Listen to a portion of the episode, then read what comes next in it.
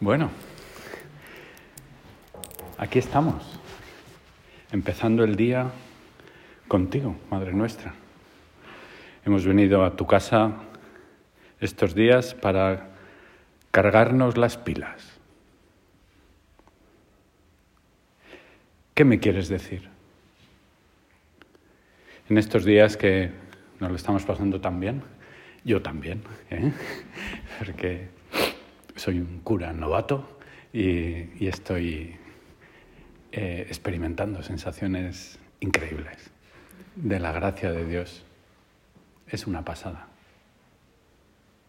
Y así sucede con Dios, que cuando entramos en contacto con Él, es una pasada. Madre nuestra, tú solo quieres mi bien. Y estos días aquí, contigo, me dirás la verdad. Solamente la verdad y nada más que la verdad.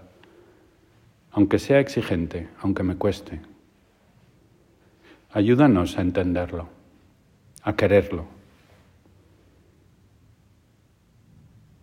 Y durante estos días, en la novena, meditamos sobre la Virgen María y sobre su vida. Porque en una sociedad en la que trata actualmente de devolver a la mujer su sitio oportuno, durante siglos lleno de discriminación, desigualdades, faltas de derecho, contrasta con la decisión de Dios desde la eternidad de elegir a la criatura humana más excelsa para que fuera su madre. La Madre de Dios. Dios pudo elegir a la madre de la que nacer. La llenó de gracias, pero María era libre. No podemos ver en María, pues, alguien virtual, alguien que tiene 7 vidas, que puedes disparar y luego aprietas un botón y vuelve indestructible. No. María era de carne, como la tuya y como la mía. Tuvo gracia, igual que tú, igual que yo. Quizás más. Bueno, seguro que tuvo más. Pero también respondió, también correspondió, también dijo sí. Y todo empezó en este momento. Al 6º mes, fue enviado por Dios al ángel Gabriel a una ciudad de Galilea llamada Nazaret, a una virgen desposada con un hombre llamado José, de la casa de David. Y el nombre de la virgen era María. En ese momento recibió la llamada. En ese momento tuvo que dar su respuesta.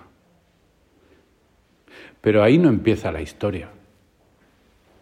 Nosotros estamos habituados a empezar contemplando el momento de la Anunciación, pero la historia empezó mucho antes. ¿Por qué? Pues porque la Virgen María tenía una vida de oración. La historia empezó ahí, en su encuentro personal con Dios, en su oración. Mirando a Dios cara a cara.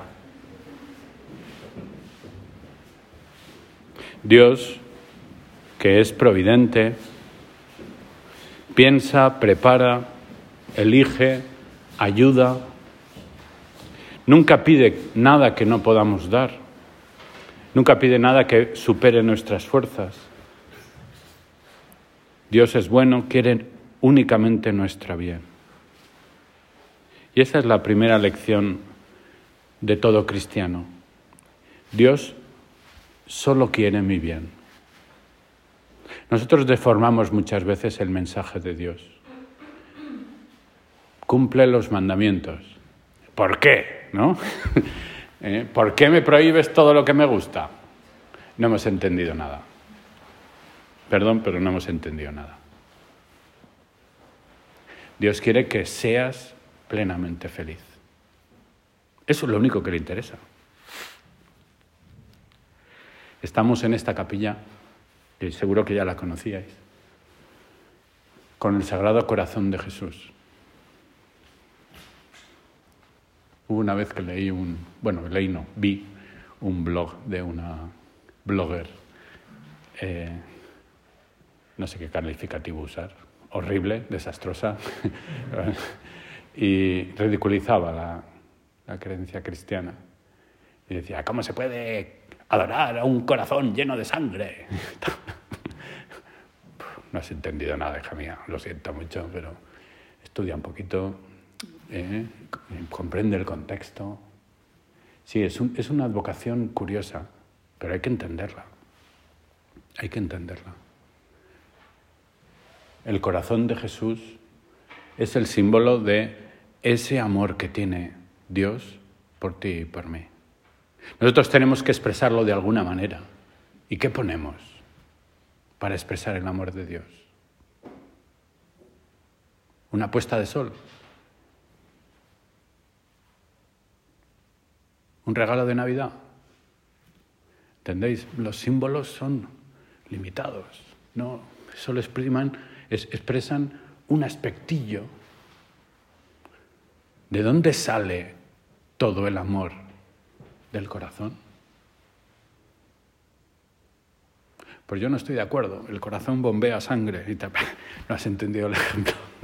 No estamos hablando de eso. Estamos hablando de la interioridad, de la afectividad, del corazón, del enamoramiento. Tú cuando te enamoras, ¿qué órgano de tu cuerpo se enamora?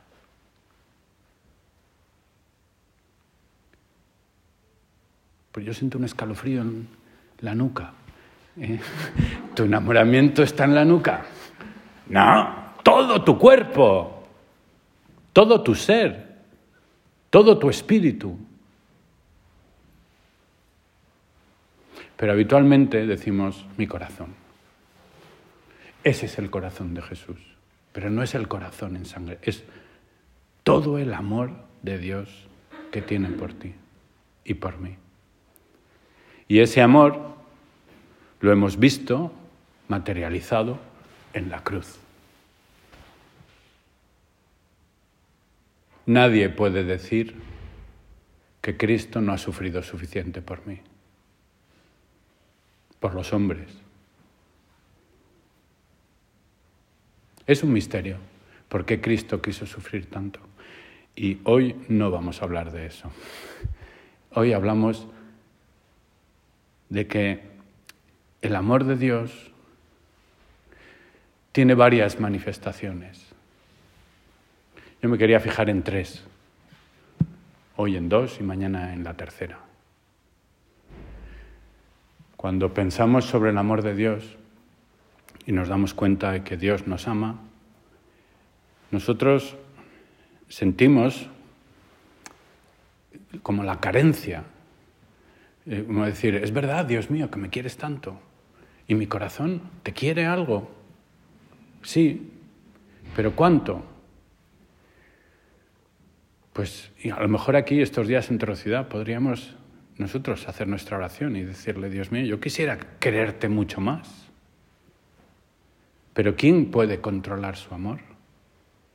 ¿Quién puede hacer que crezca su amor? Yo te aconsejo que hagas la prueba un día en la presencia de Dios, quizás ahora, mirando el corazón de Jesús o imaginándote el amor de Dios por ti, que le digas, Dios mío, te quiero.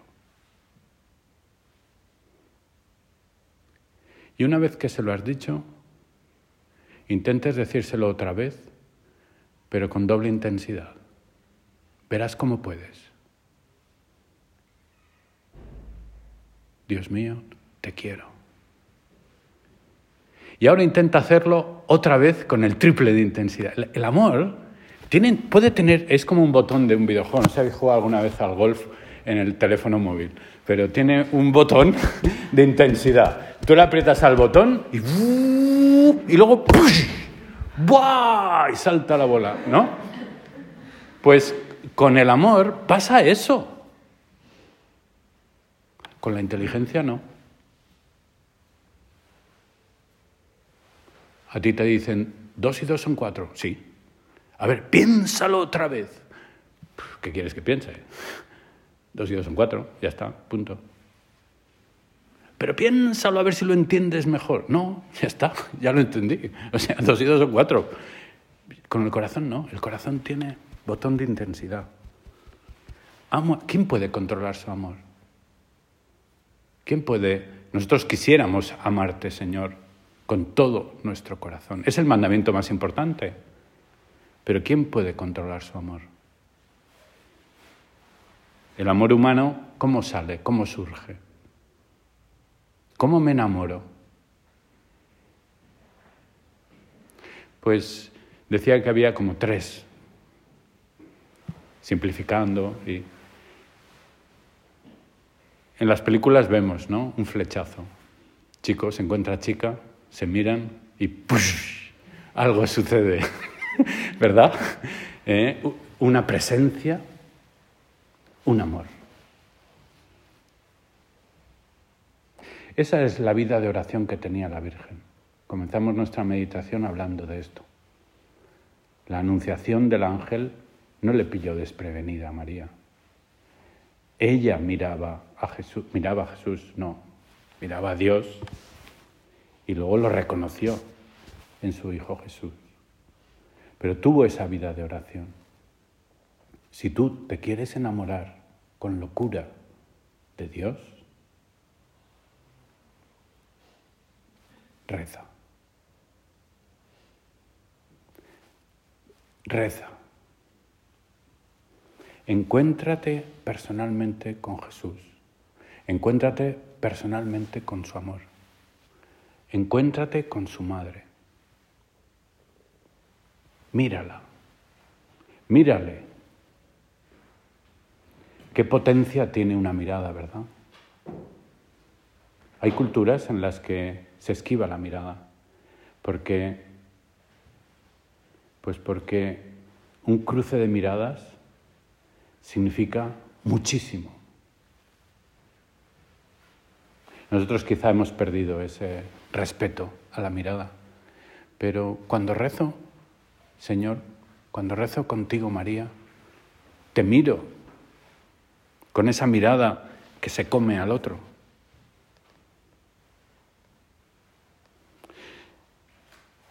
La primera actitud es la oración. Decía Benedicto XVI, cuando alguien busca a Dios, no valen los argumentos, no valen las razones.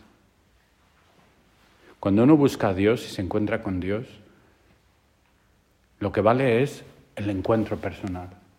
Había cantidad de intelectuales en el siglo XVIII y XIX que no creían en Dios y buscaban solamente argumentos. ¿Por qué tiene que existir Dios? ¿Quién me dice a mí que Dios es bueno? Y había discusiones y discusiones y discusiones. Y muchos de estos intelectuales ateos cuentan que un día, por lo que fuera, entraron en una iglesia, sucedió algo y Dios salió a su encuentro. Dios salió a su encuentro no de manera extraordinaria, sino que ellos de repente vieron que estaban en diálogo con ese ser que es Dios. Quizás habían rezado 1000 veces de niño, pero nunca habían producido ese encuentro personal con Él. De ese encuentro en el que, lo que decíamos antes de manera así simbólica, ¿no? De la mirada, ¿no? De que de repente mi mirada se cruza con la mirada de Dios. Me siento mirado por Él, siento su amor por mí. Y en ese momento mi corazón se abre al amor de Dios. Por eso te dan la lata en que hagas oración. Y por eso en todas las actividades que hacéis se os invita a hacer un rato de oración. Porque la vida cristiana sin oración es un pegote. Y con la oración pasa así. Si tú rezas, más amas, más fe tienes, más rezarás. La oración lleva al amor y lleva a la felicidad.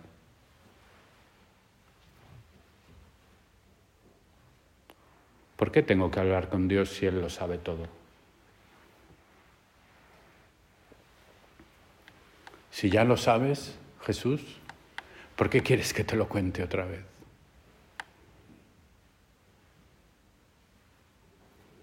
Buena pregunta, ¿eh? ¿Alguien lo sabe? Le dejo contestar.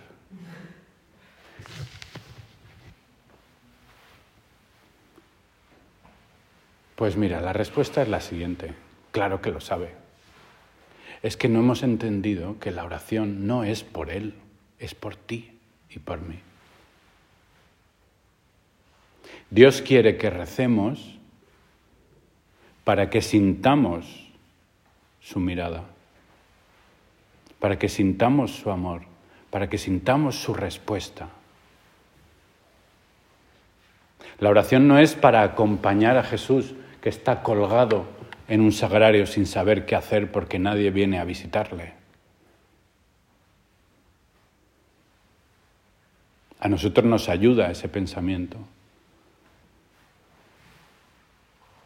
El otro día meditábamos, acabamos nuestra meditación, alguna estaba recordando esa frase de alguien de la Madre Teresa de Calcuta, que sintió en su corazón esa voz de Jesucristo que le decía: tengo sed de ti. Dios tiene sed de cada uno de nosotros. No necesita, lo hace por nosotros, para que crezca nuestro amor. Hablábamos al principio del corazón de Jesús, de sentir esa presencia de Dios. ¿Y cómo despertamos esa presencia de Dios? Pues con esta actitud. Venimos a rezar para experimentar ese amor contigo, esa presencia contigo. Aquí, no sé si habéis visto, pero en todo el borde hay algo escrito. Alma, calma. ¿Lo veis? Ahí arriba, en las barandillas. ¿Por qué?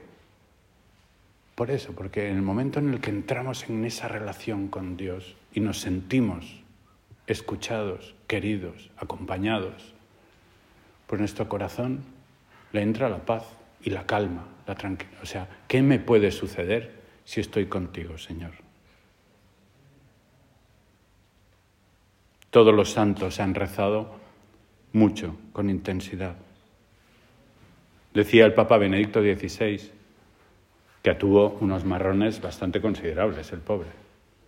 Pues él decía: tengo necesidad de rezar porque veo que casi todo lo que tengo que hacer es algo que yo mismo no puedo hacer en absoluto.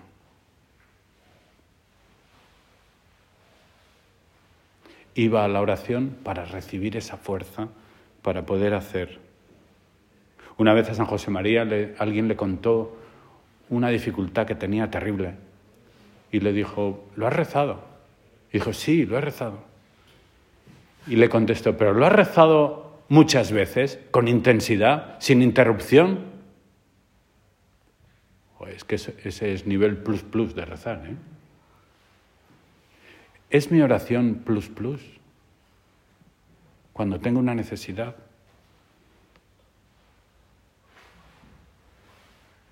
Quizás la oración no apaga volcanes. O quizás sí. En todas las culturas han sacado las imágenes de la Virgen cuando había una necesidad, un terremoto, una peste.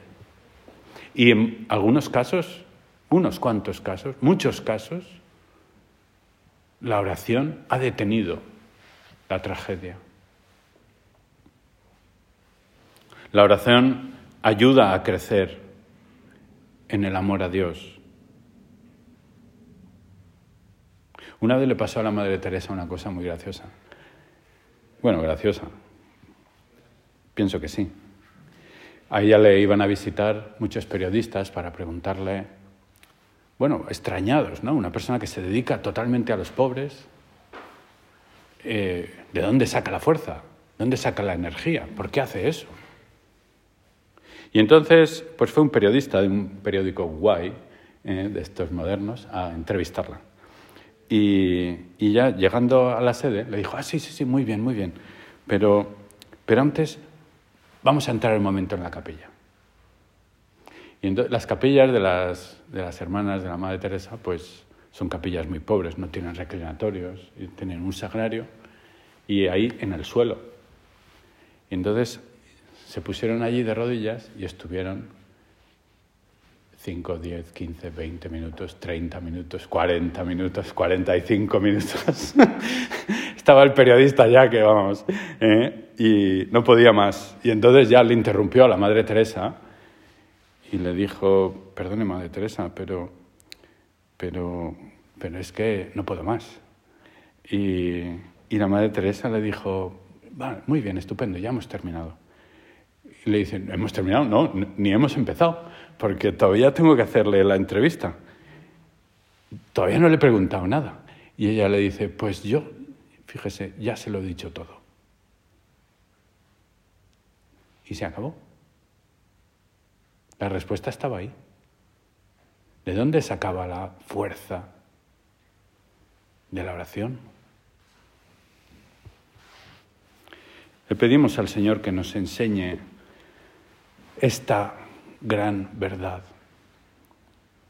La oración no es un encuentro mío contigo, Señor. Es un encuentro tuyo conmigo. Eres tú el que quieres estar conmigo. Y yo puedo sentir tu amor. María quiere que recemos para ayudarnos, para darnos sus gracias. Nosotros tenemos un arma poderosísima que es la oración. Jamás se ha oído decir, rezamos con frecuencia, que ninguno de los que han acudido a tu protección haya sido abandonado. ¿Soy consciente del poder que tiene la oración?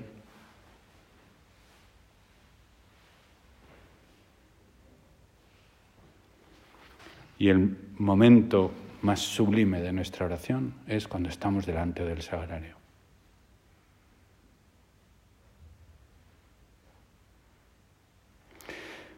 Hablábamos de dos actitudes. La primera de María, la oración.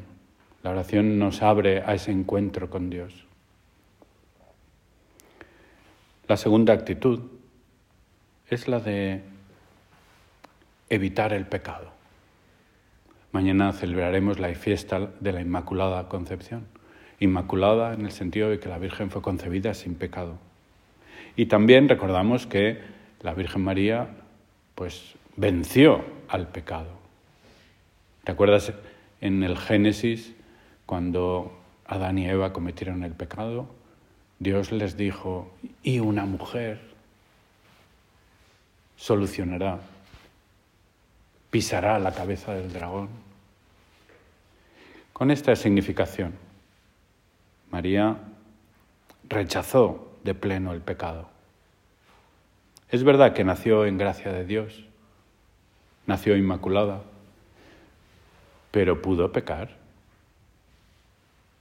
como tú y como yo. Rechazar el pecado es algo que podemos hacer. ¿Cuántas experiencias tenemos nosotros de que queremos hacer las cosas bien y no podemos? Y nos confesamos con frecuencia y la semana siguiente volvemos a caer en lo mismo. Somos débiles. Hubo una vez que Papa Juan Pablo II, en una de las audiencias, pues pasaba por saludando a la gente y una buena señora que estaba allí le dijo en voz alta, Santo Padre, dígale algo a mi marido, que hace 10 años que está alejado de Dios. Y el Papa ya había pasado de largo, pero oyó esa voz. Y regresó. Localizó a la señora. Localizó a su marido, que estaba allí, el pobre asustado. Esto es lo que hacen las mujeres muchas veces. O sea, metéis ahí al hombre. Que está muy bien hecho, ¿eh? Ojalá lo hicierais más. Y el Papa le miró profundamente, le cogió la mano y le dijo: «Qué mal se está lejos de Dios». Y se fue. Y eso pasa con el pecado. El pecado no es un capricho de Dios de prohibirnos cosas que nos gustaría hacer. No lo hemos entendido. El pecado es malo para nosotros. Y por eso Dios nos lo dice con sus mandamientos, y por eso Él se implica. Hubo una vez que me pasó, es un poco así la anécdota, pero a mí me ha servido para entender esto. Yo he sido profesor de religión 20 años, a niños pequeñajos de 6 años. Y un día, después del recreo, pues después de comer, entramos en clase y siempre rezábamos a la Virgen una oración antes de empezar. Y entonces pues, se pusieron los niños, todos muy bien y tal. Y entonces pues uno de los niños hace un movimiento así, mientras estábamos rezando, hace otro movimiento así y de repente pega un grito, como si tuviera un demonio dentro, ¿no? Bueno, yo me quedé asustado. Y estaba ahí delante mío, y entonces, pero de repente eso que dije, tiene algo dentro. Entonces le cogí el jersey de abajo y dije, ¡ras! Y le saqué todo, camiseta, jersey, camisa, todo, de golpe. ¡Buah! Y salió una abejorra de este pelo. O sea, ¡buah! Entonces hubo un pánico en la clase tremendo. Y entonces, en ese momento también otra luz de estas que tienes, pues claro, tenía luego que dar toda una clase. Entonces, si en ese estado de excitación no había quien pudiera terminar la clase. Entonces dije, ¡buah! Y con el mismo jersey me abalancé sobre el abejorro, lo agarré y entonces me puse a gritar. ¿Qué has hecho con mi amigo? Y tal, ¿no? Toda la clase se quedó ahí callada y digo, has entrado en la clase sin mi permiso. Primero. Segundo, te metes con mi mejor amigo que es este. Así que, por lo tanto, ¿qué os parece, chicos? ¿Lo echamos? Sí, lo echamos. Y todo es abrir la ventana. ¡Vete de aquí! ¡Y no vuelvas! Y cerré la ventana. Un silencio. Entonces ya le puso el jersey y tal, y pudimos tener la clase en paz. Es una estupidez de anécdota. Bueno, es simpática. Pero a mí, ¿por qué os cuento esto? Porque eso es el pecado. Y esa es la actitud de Dios. El pecado es el abejorro, que se te mete y se me mete. Y no nos damos cuenta, el niño no se metió el abejorro queriendo. Somos débiles, cometemos errores, hacemos un poco el tonto. Una vez la Madre Teresa decía a sus monjas, no seáis ingenuas, si Eva no se hubiera puesto a descansar debajo del árbol prohibido, no le hubiera tentado el demonio. Chica, elige otro árbol. No te pongas ahí, ¿verdad? Bueno, esa actitud de pecado, ¿qué haces con la persona que yo amo? Esa es la actitud de Dios contigo y conmigo. El pecado es malo. Por eso es pecado. Y no es malo porque Dios lo dice. Porque Dios se lo inventa. No. Ojalá, Madre Nuestra, nos ayudaras estos días a entender la maravilla del amor de tu Hijo, la maravilla de la fe cristiana, la maravilla de ser hijos de Dios, la bondad de toda tu revelación, indicándonos qué es lo bueno, qué es lo malo. Tenemos aquí en Torreciudad la oportunidad estupenda de hacer una buena confesión, de recibir el perdón de Dios, de volver a experimentar el amor de Dios. Ayúdanos, Madre Nuestra, también a darnos cuenta de nuestra propia debilidad.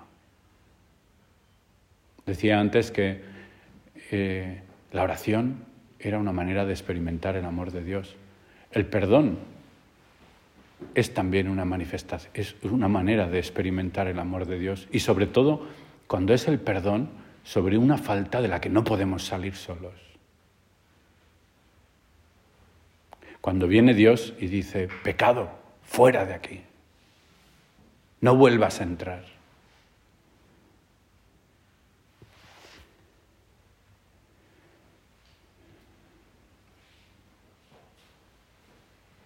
María, recogida en oración, nos enseña a orar. María Inmaculada nos enseña a tener ese deseo de rechazar el pecado. Te pedimos, Señor, que nos ayudes a experimentar tu amor infinito en la oración, en una vida de gracia, pudiendo comulgar con nuestro corazón limpio, recibirte en nuestro pobre corazón. Que mi trato contigo, Señor, Señora, sea siempre ese cruce de miradas, ese sentirme en tu presencia. Ayúdanos.